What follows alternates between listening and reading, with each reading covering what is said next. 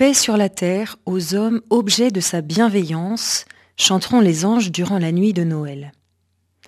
Le ciel souhaitera la paix à la terre. Mais qu'est-ce que la paix? On définit parfois la paix comme l'absence de combat. C'est pas si sûr. Ou du moins il faudrait savoir de quel combat nous parlons. Pour ma part, je suis convaincu que le silence des armes ne s'obtient que par un autre combat, une lutte sans merci à l'intérieur de notre cœur. Le combat contre nos désirs de puissance, de possession, de vengeance, le combat contre notre égoïsme, notre difficulté à tolérer que d'autres aient le droit d'être heureux et à accepter que cela puisse impliquer de ma part des sacrifices. Or, la paix extérieure ne peut naître que de cœurs apaisés intérieurement, qui ont fait ce chemin et ont fini par trouver la paix. Ils ont tellement bataillé contre leur égoïsme qu'il a fini par se taire. Ils ont tellement travaillé à voir en tout homme un frère qu'ils sont prêts à accueillir l'autre et à l'aimer tel qu'il est. La paix est la devise des monastères bénédictins.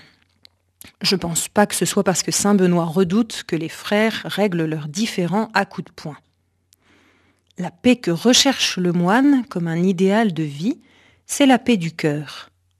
Une paix qui est le fruit du combat intérieur que nous aussi, au monastère, nous connaissons. Contre la jalousie, l'impatience, les intérêts égoïstes, il y a quelque temps, nous avons regardé en communauté un film magnifique sur la vie de Saint Jean XXIII. Ce pape fut un grand artisan de paix dans la période tourmentée de la guerre froide.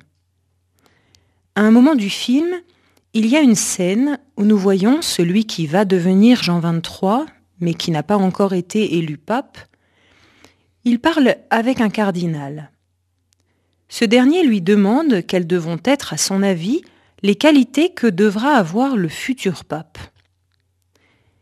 Il répond en pointant du doigt son propre cœur, la paix.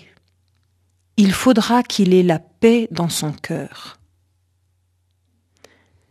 Un seul cœur qui a trouvé la paix peut la partager à des milliers.